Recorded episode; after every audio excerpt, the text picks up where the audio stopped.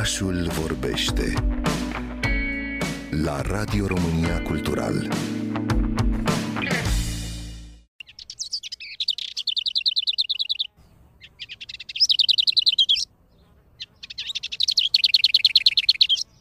Din luna aprilie, noi triluri s-au adăugat în corul dimineții. Printre cântăreții reveniți din migrație este și Silvia Mică. Aproape cât o vrabie, ea se ascunde de privirile iscoditoare, strecurându-se prin rămurișul des al arbuștilor și gardurilor vii din oraș. O ajută și penajul șters, cenușiu pe cap, spate și aripi, în contrast delicat cu gâtul și abdomenul alb. Cântecul Silviei Mici este însă răsunător, ușor de recunoscut, ajutându-ne chiar să zărim pasărea.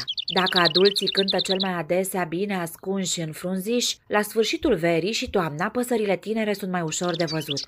Ele se hrănesc copios înainte de migrație, hoinărind uneori în stoluri mixte cu pițigoi și alte silvii.